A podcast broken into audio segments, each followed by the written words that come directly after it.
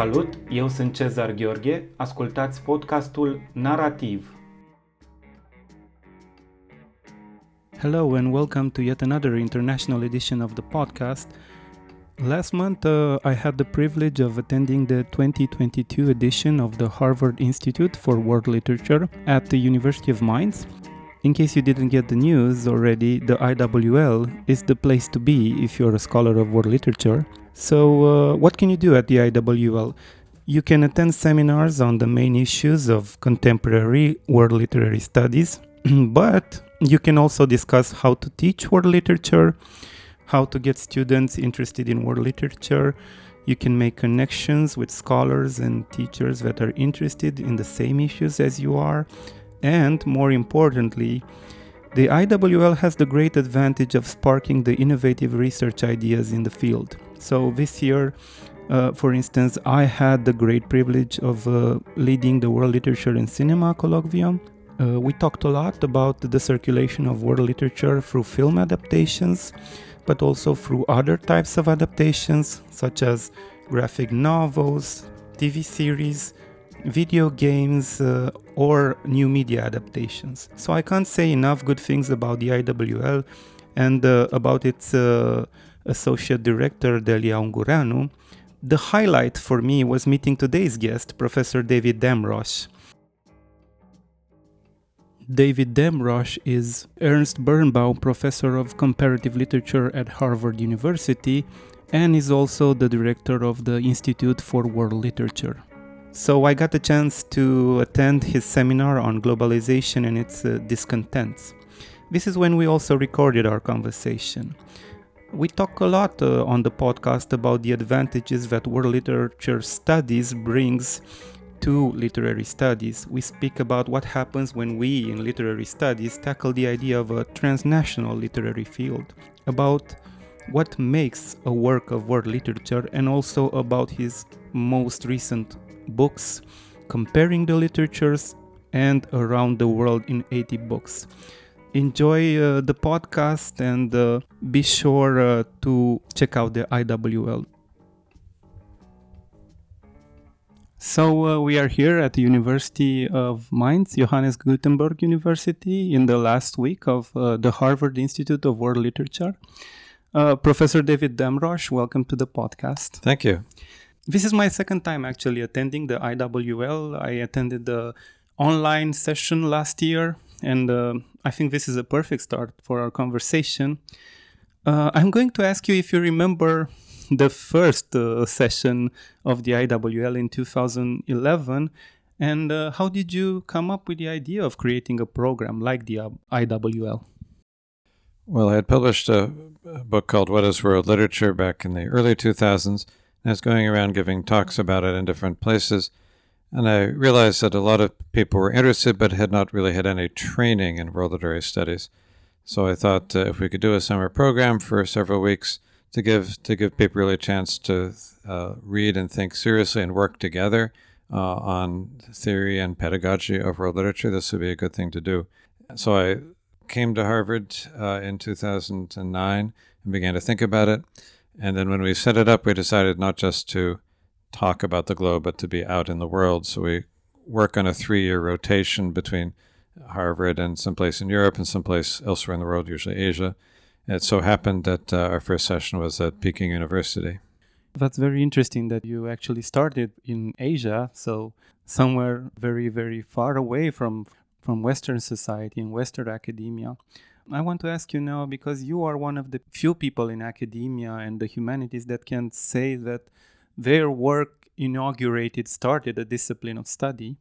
Uh, so your book, uh, What is World Literature, the one that you mentioned before, uh, published in 2003, uh, is together with uh, Pascale Casanova, World Republic of Letters, and maybe Conjectures on World Literature, one of the founding texts of the discipline. What advice would you give uh, a, a, young academic who, who's just started in, in, in literary studies? Well, one thing it strikes me as a comparatist is that still a great deal of literary studies builds on a kind of a 19th century model in which the nation state and the national language are the center of gravity. And particularly when you get beyond immediate direct relations of one country with its neighbor or its model that it may be emulating. Uh, there's all kinds of interesting work to be done that's more more broad and more varied than that. So a lot of my interest in comparative studies is in uh, looking at um, either how a work travels into new circumstances where it becomes something different in translation or a different reception, or also how different writers can relate to each other or their works can relate to each other whether they not or not they actually knew each other. You actually gave an example of the Franco Moretti paper that appeared in New Left Review, Conjectures on World Literature, which was initially a, a six page article. And you actually said something very inspiring to me. You said you don't have to have a, a, a full scale book length project. You just need to have a good, a great idea like this and uh, just put it down on paper and look, it can spark a lot of polemic. It can inject some blood into the discipline and uh, open up uh, new new avenues uh, of research. Would you think that model, that Moretti example, is still still adequate today? Well, I think in some respects more than ever today on the blogosphere in so many places, one can do experiment with different kinds of writing for different kinds of audiences. And the old idea that the uh, the monograph uh, is the thing, the kind of fetish in literary studies. Uh, there are all kinds of different writings, and even a fair number of influential books are really collections of articles that then come together in a common theme. So I think there's a lot to be said for working at different scales and really just thinking what's what's important and working on that. There's a great comment by George Bernard Shaw in the preface to one of his plays, in which, in his usual uh, comical way, he says, "Well, why is he the most important writer uh, alive in England at the time?" Uh, and what's nice is that he he rejects two answers that if he really was simply being narcissistic, he would have uh, not rejected. He says, "Well, it's not just that I'm uh, so smart or that I'm so productive." Of course, he was very smart and he's very productive. But he says there are plenty of smart people whose work never really amounts to anything, and there are plenty of productive drones whose work never amounts to anything. He says what makes a really good writer uh, is one who sees the importance of things. I've always thought that's a great goal for, for any scholar. See what's important, why it's important, who it's important to, and write about that. Uh, your uh, most recent uh, published book, uh, Around the World uh, in 80 Books, is uh, also addressed to a wider audience. It's not just addressed to academia and or scholars in literary studies. I want to ask you first of all, was it a challenge to write for a wider audience? is something lost in a book that is directed towards a non-specialized audience is something to be gained it's a, it's a very different experience uh, and has to be understood differently i remember talking to a colleague uh, who was a medievalist who had just written a book for a general audience in the bayeux tapestries uh, and he was complaining that his publisher made him dumb it down and take out most of his footnotes and that suggested to me that he had a wrong approach to begin with uh, for a general audience, you should be opening the work out, opening the subject out. Uh, and it's a real pleasure and challenge to think of how to write about material you love that is not already well known to the audience. And that's the single biggest difference from academic writing, where you assume that the reader already knows the material you're talking about, or at least knows the issues you're talking about. Uh, whereas with a general audience, you have to interest them in things that they may not know that they should be interested in also the model for the book is uh, very interesting. So you you start with London, I think, uh, um, yeah. the invention of a city, inventing a city, and uh, I think you also start with, uh, if I'm not mistaken, Virginia Woolf. Mm-hmm. Yes. And yes. Uh, what was the uh, ordinating principle? Because the book does not seem to have a linear logic necessarily you get uh, the sense that you can start from any chapter. So I wonder if it's something like uh, the the model suggested by Cortázar uh, in Rayu- Rayuela. Mm.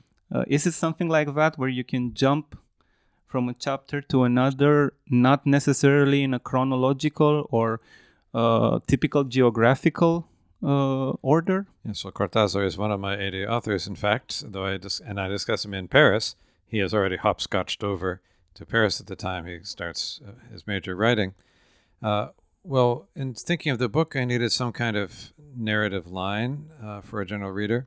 This is my second book for general readers. The first one is a book on the Epic of Gilgamesh uh, that I had written, and there I had to figure out how to interest readers in uh, ancient Near East when they might not know anything about ancient Mesopotamia. And there I thought about the issue of time, and I uh, structured the book as on the analogy of an archaeological dig, where you start in the present and then go deeper and deeper into the past. In this case, with around the world, uh, I thought about space and organized the space through a literary analogy to Jules Verne's, uh, of course, famous travelogue. Uh, and loosely speaking, then I follow. Uh, I start from London and return to London, just as his hero Phileas Fogg does. Uh, I go more widely because it's a broader world. It's not just the outlines of the British Empire, which is where his hero and his servant Passepartout go. Uh, but very much it was going from place to place, and I was thinking of how to interest general readers in literary works they would never have known necessarily, or even looking back at famous works. And so I thought cities are interesting, how works create the world or how the world creates works. And in particular, then get, get a new point during the pandemic because how really are writers responding to trauma, global catastrophes? Uh, and that became a through line through it as well. So then I chose uh, 16 cities, five works per city, in order to then have 80 books in 80 days of work, uh, 16 weeks, uh, five, uh, five books a week. Uh, so I did it first as a blog, and then it became it became the book. I think in the preface uh, you you said that the the stillness of the pandemic had something to do with this uh, metaphorical moving about uh, in the world, but you also said that the rise of populism uh, also had something to do with it. The rise of populist uh, discourse throughout uh, Europe and the states and uh, maybe in also on other continents. How would a project like this be an answer to, to populist uh, discourse, uh, an antidote to a populist discourse? Well, so much of the discourse we see, we were seeing uh, in the United States with Trump and in a fair number of other countries, is nationalist in a narrow way and is anti immigration. Uh, and I think that uh, is about ethnic purity in some way. Uh, and I think that, um, uh, as Oscar Wilde said about modern literature, it's uh, never pure and rarely simple. Uh, and I think a part of the pleasure of world literature is to try to open the minds of readers who are self enclosed or who might otherwise be within the idea of the purity of a nation.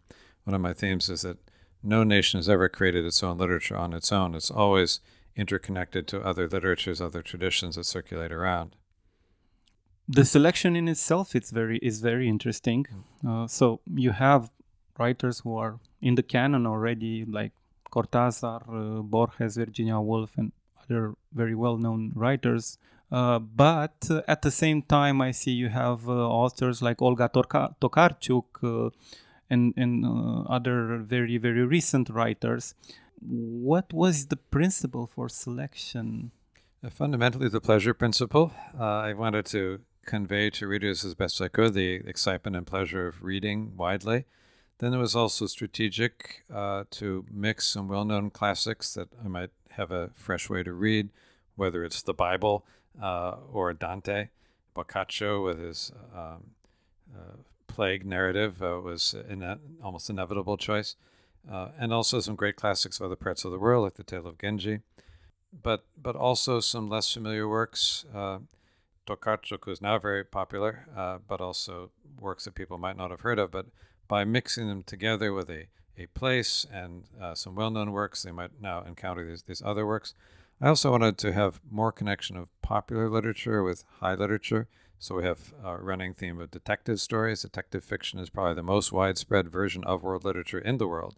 So very interesting to have uh, Donna Leon uh, in Venice or uh, Dror Mishani in, uh, in Israel uh, Jamyang Norbu uh, writing a detective version of uh, Sherlock Holmes in in India about the Tibetan situation.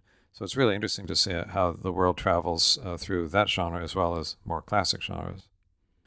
There's a prejudice um, or a preconception that literary studies should just deal with the works of high aesthetic value, whatever that means for certain people and to it's safe to to work with the canon some people feel that it's safe to work with a canon. These are works that have been confirmed uh, through time. Uh, but you just mentioned uh, like detective stories uh, or or other uh, type of genre literature, right?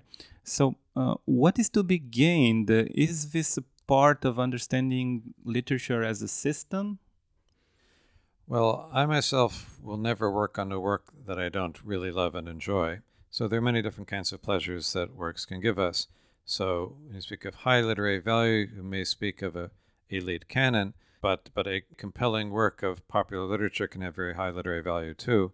There's a lot of popular literature of relatively low literary value, and I don't write about that. but then there are also canonical works that at this these days are, are boring or just past. Uh, a classicist in the middle of the 19th century would never thought would never have thought that Statius would cease to be read. I don't know anyone reading Statius outside of a, f- a few classicists, and that was a work of extremely high prestige and literary value. But uh, these things can, can come and go. So I, I, do feel that literature as a system should include uh, popular works as well as elite works, but the, the works that are worth really talking about are the ones that are compelling. I mean, Jules Verne himself is a, your your model for the book is also a good example of a popular literature and uh, at that has time. traveled very well. Yeah. On the other hand, he is not one of my actual eighty books because yeah. it's not a great literary work as far as I'm concerned. Actually better known today probably as the movie than than than as the original uh, novel. I'm going to move uh, back a little bit uh, to your previous uh, book, uh, Before Around the World in 80 Books, uh, comparing the literatures, which, as you say, is a book addressed to scholars in comparative literature, but also to scholars interested in the comparative method in their work. I was wondering, what do you mean by that? What type of other scholars besides scholars of comparative literature did you have in mind? Well, in my student years back in the 70s and in the decades before that, the assumption was that comparative literature was a very specialized and indeed elite discipline uh, opposed to national literatures uh, and separate from them. I think increasingly we see a really vital connection between national traditions uh, and comparative studies, so that partly because of globalization, internationalization, uh, someone uh, working in Romanian literature, from my point of view, will benefit by knowing not just French literature, but also by thinking about others, um, Eastern European literatures, other literatures uh, in the shadow of empires. Uh, they, there can be a lot to, to learn from authors who have comparable struggles even in other locations. I'm thinking uh, Robert Musil uh, being read together with Romanian modernism no also like uh, other other works from the Austro-Hungarian Empire, maybe like Hermann Broch or something like that. Um, you also speak of um, a video game in this book. Uh, you also analyze it. It's Dante's Inferno, which is based on, at least, uh, on on uh, Dante's, the real Dante's uh, Inferno.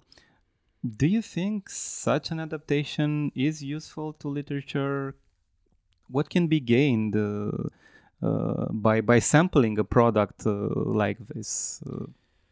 It can partly be strategic in terms of reaching students who may spend a lot of time in video games and very little time reading Renaissance poetry, uh, and this can help lead them in.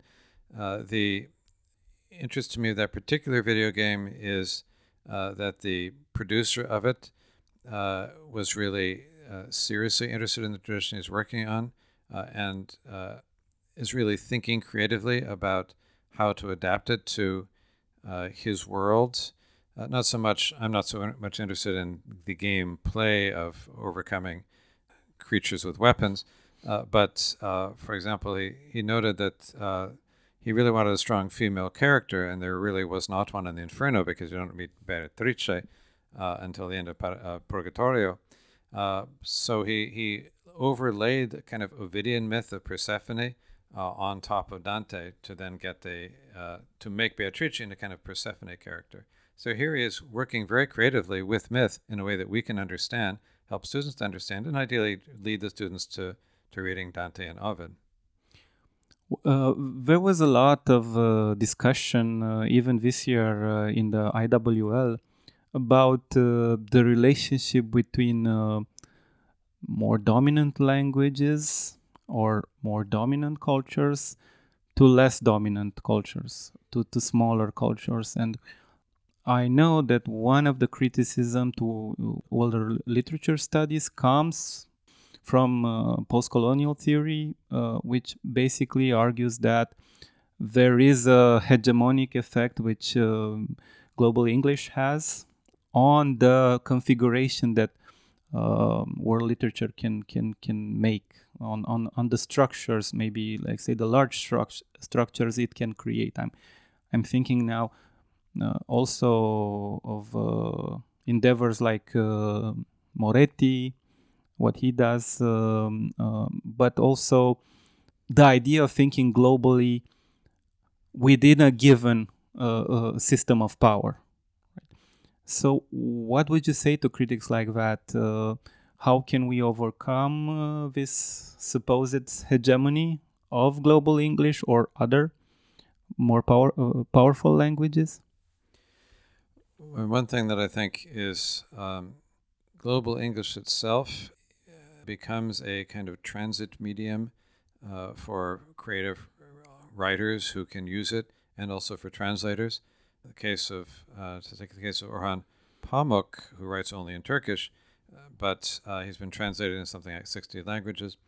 Uh, and he has remarked that he knows that half of the translations will be made not directly from Turkish but from English.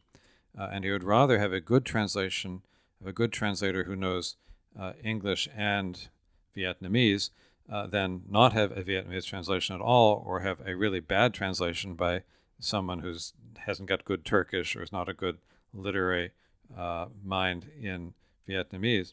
And he goes very carefully with his translator, his English translators, through translations of their works because he knows that so many of his works will be translated via English. So in that case, and in many other cases, English becomes a stimulant to the circulation of works from other languages, uh, not only to Anglophone readers, but then into translation uh, in other in other languages. One case of this, even from the Around the World in 80 Books project I was very pleased about uh, was that um, one of my 80 books is the Penelopiad by Margaret Atwood, great Canadian writer, retelling the story of the Odyssey from the point of view of Penelope, or rather, particularly Penelope and her servants who were murdered at the end. It's a very interesting uh, satiric and a great uh, novel. Uh, and this was um, published in a series by a small Scottish press called Canongate about rewriting myths, and they invited various writers uh, to retell a story of some mythic story, including Olga Tokarczuk uh, did a retelling the story of Inanna, for example. So one of the people following my blog version of the 80 books uh, was an editor in, in China, and she got interested in Atwood and in the series, and then she has commissioned the entire translation of the entire series from Canongate into Chinese. So this is thanks to um, Anglophone, and, and to say my book talking about another Anglophone work, that people like Olga Tokarczuk are now getting translated this book into Chinese uh, through this transit medium uh, of English. Uh, speaking of translation, um, I want to open up the issue of translatability or, or also untranslatability, just because we talked about it uh, today. Uh, so I want to start from this phrase uh, nothing is translatable and everything is translatable. Would you say that there is such a thing as the untranslatable? One of my themes about world literature as a body of works, or even a varied body of works that takes different forms in different places, is that there are excellent works that simply don't translate well, don't travel well, and they don't figure in world literature, even important as they can be in their home country. So it's not a really simply a matter of universal brilliance, but is it translatable without too much loss, too much change? And some things just don't really translate very well. Not so much for linguistic reasons as more for cultural reasons. Uh, one example, say, from Icelandic literature, medieval Iceland, is that the, the prose Edda uh, of Snorri Sturluson is widely translated and well known around the world, whereas his history of the kings of Sweden, the Heimskringla, is unknown outside Iceland. Uh, it's a work of high quality, it's an important work, but you have to really care a lot about the history of medieval Sweden uh, to care about that book. So that doesn't translate well because just the, the cultural frame uh, is, is too different. Uh, there are also, especially poetic traditions that are very, very hard to translate. But I also think a lot of creative translators now are translating things that a generation ago would have seemed untranslatable. So I think I tend towards the view that everything is translatable in multiple ways, not just with one translation.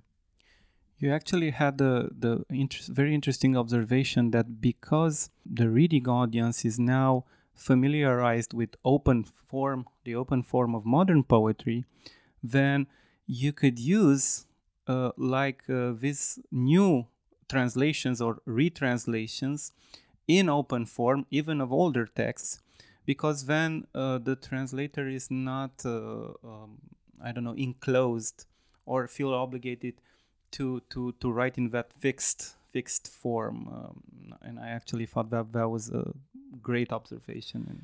Well, that's uh, partly Lawrence Venuti, great translation theorist who's been on our faculty this summer and other summers, uh, thinks very hard about this and how a translation is not so much conveying the essence of an unchanging original, but is a kind of interpretive hermeneutic process that reinscribes a work into a new cultural context.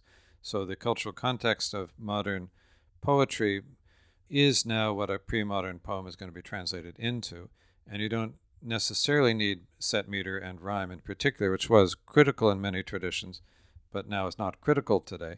And so, quite a lot of, say, Victorian translations of Dante or, or Goethe are just very hard to read now, but they can be translated more flexibly. And the best translators may still have off rhymes, partial rhymes, selective rhymes uh, to get that flavor of rhyming without being straitjacketed.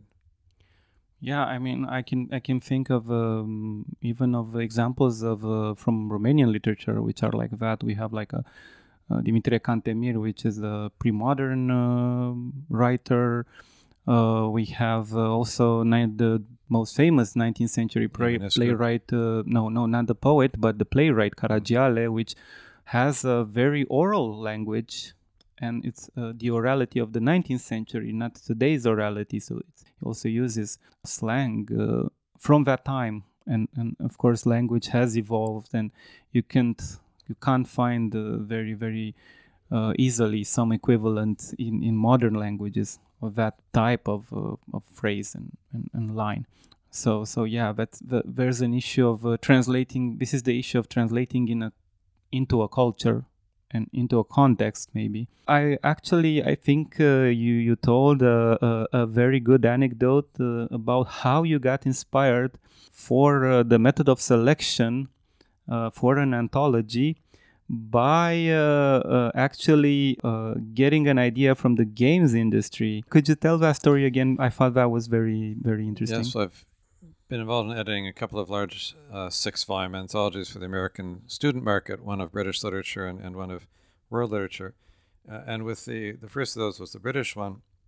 And I was trying to think, well, how to, how to organize it. In particular, uh, my kind of activist interest is is always to get more things read and more less canonical works, more works by women, more works by minoritized uh, people read. In survey courses are often very much towards the canonical great figures, usually great men, um, who are certainly great and should be there, uh, but shouldn't be the whole story. Uh, and I had just after college, with a roommate, had invented a, a game called True Love, the object of the game as a board game was to progress from the first date all the way around the board to uh, a meaningful relationship while accumulating more points in your partner. And it was kind of satiric, and you would play other people. You could have a, a relationship between uh, Marilyn Monroe and uh, Chiang Kai shek or something like that, Genghis Khan, and it'd be kind of fun. and we got in to see various games companies, uh, and it wasn't a playable enough game. We didn't sell it, but I learned a lot. And in particular, one day I was talking to the, the vice president of Milton Bradley, a big American company, of games company, uh, and he said with regret, "Oh, you know, I, I wish I could just sell to my consumer, uh, but I ha- have to sell to my distributors. I wish I could kill my distributors and reach the consumer." I thought this was interesting to me because if we write a work of scholarship, we're usually writing directly for the people who buy our book, or who read the journal. They are the consumer. But with a textbook, uh, the the people who will uh, order the book are the professors. They're like the distributors to the students, who will then be the ultimate consumers. Will read read all the copies, but the students will never see the copy unless the professor assigns it. And so, particularly if you're getting an anthology assigned, and then within that anthology, getting works chosen, uh, it has to appeal to the interests, the tastes, and the skills of the distributor uh, in, in, the games company metaphor, namely the professor. So a lot of my attention with the anthologies was thinking, all right, I want people to teach things that they were not trained how to teach, but give them a way to feel comfortable about it, uh, give them a way to connect. So we think of ways to cluster works, putting some very well-known works together with some lesser-known works, hoping that then the lesser-known works get taught. And we also had big uh, teachers' guides for, for each one written by the editors, trying to say, here's how you use it in class, and here's how you connect it to other works uh, in the anthology. So, so games aside, I have an actual uh, more serious question about uh, anthologies and anthologizing, maybe uh, choosing works for an anthology. You're uh, again one of the few people that can read in multiple languages and can have a very widespread uh, knowledge about different types of literatures. But I would imagine uh, that you also get advice. So, how do you work for an anthology? Do you make like a network of uh, very well uh, versed uh, scholars in, in every in every region? Is it something like an area type of approach? Uh, how do you work for uh, such a large anthology? Yeah, it's a big challenge to figure out scale and scope. With the two anthologies I've described, we had about a dozen editors, uh, and either in the case of the British one, different period expertise. In the case of the world one, different regional expertise. Sometimes needing two people, one for early periods, one for, for later. Uh, and it's a matter of also just finding how much um, how much work can each person do and produce a product. So in some ways you could have 100 people, but then it's they have more specialized knowledge, but then there's just too many people to work together. Three people is probably too few, so we ended up with a, about a dozen like that. There was also a more complicated project we just finished. I was one of the editors of a Swedish-based project called Literature: A World History. It's just come out in four volumes from Wiley Blackwell, uh, and for that there was two of us, the journal editors, four volume editors, but then also six regions of the world, each with its own editor.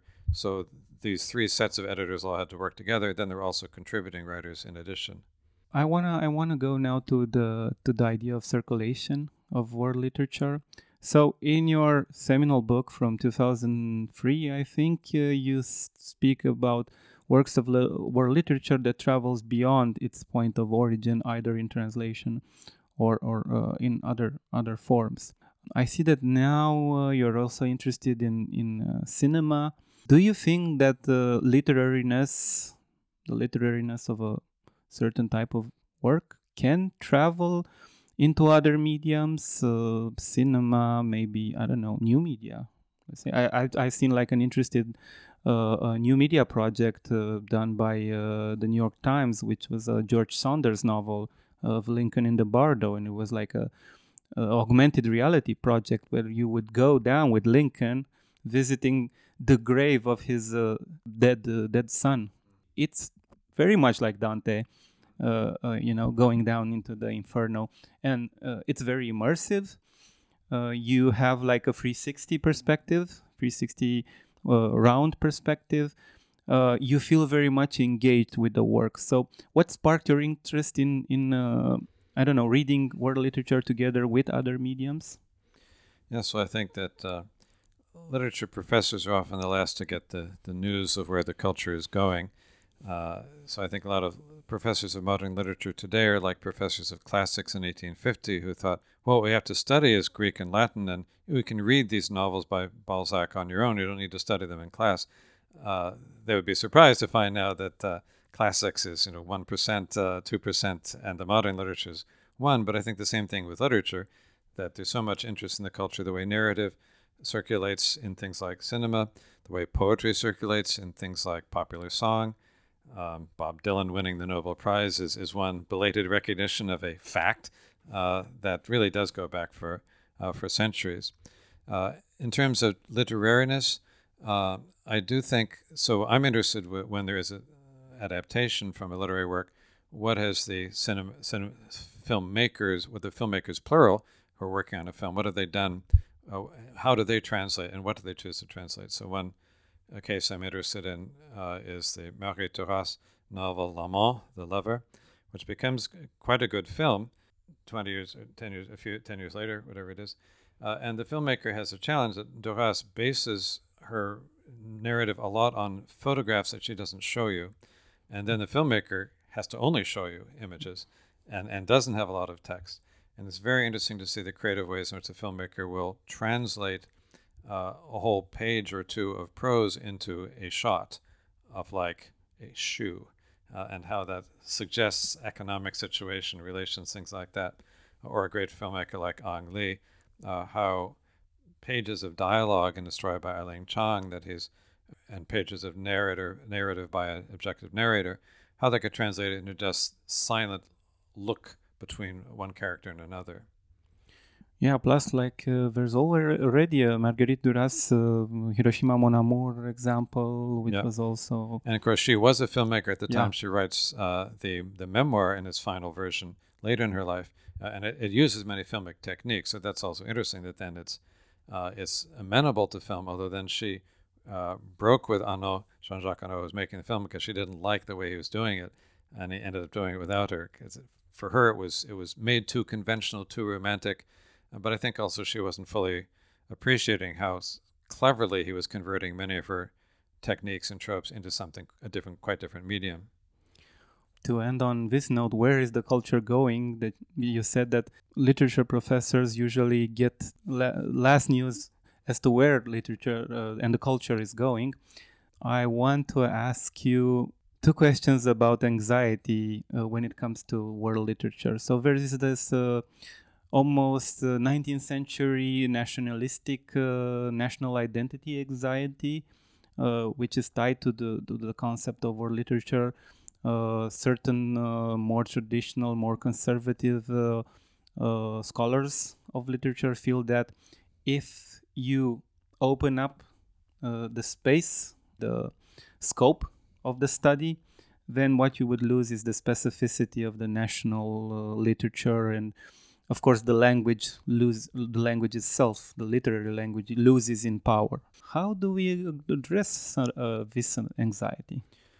Well i feel that uh, it's very much a both and situation rather than either or. So to me a lot of what's interesting in world literary studies is the strengthened connection to the nation and the national as long as one, the nation is understood as shot through with the international at the same time.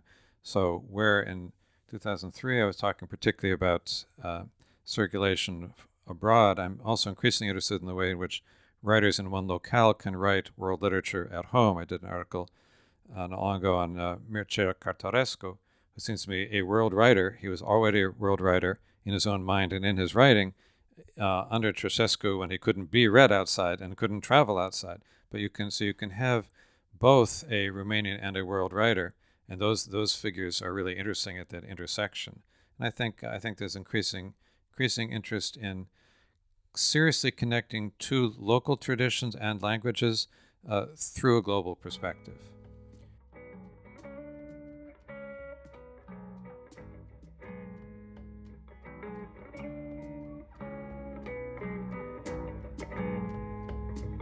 Ați ascultat podcastul Narativ. Eu sunt Cezar Gheorghe. Ne auzim săptămâna viitoare.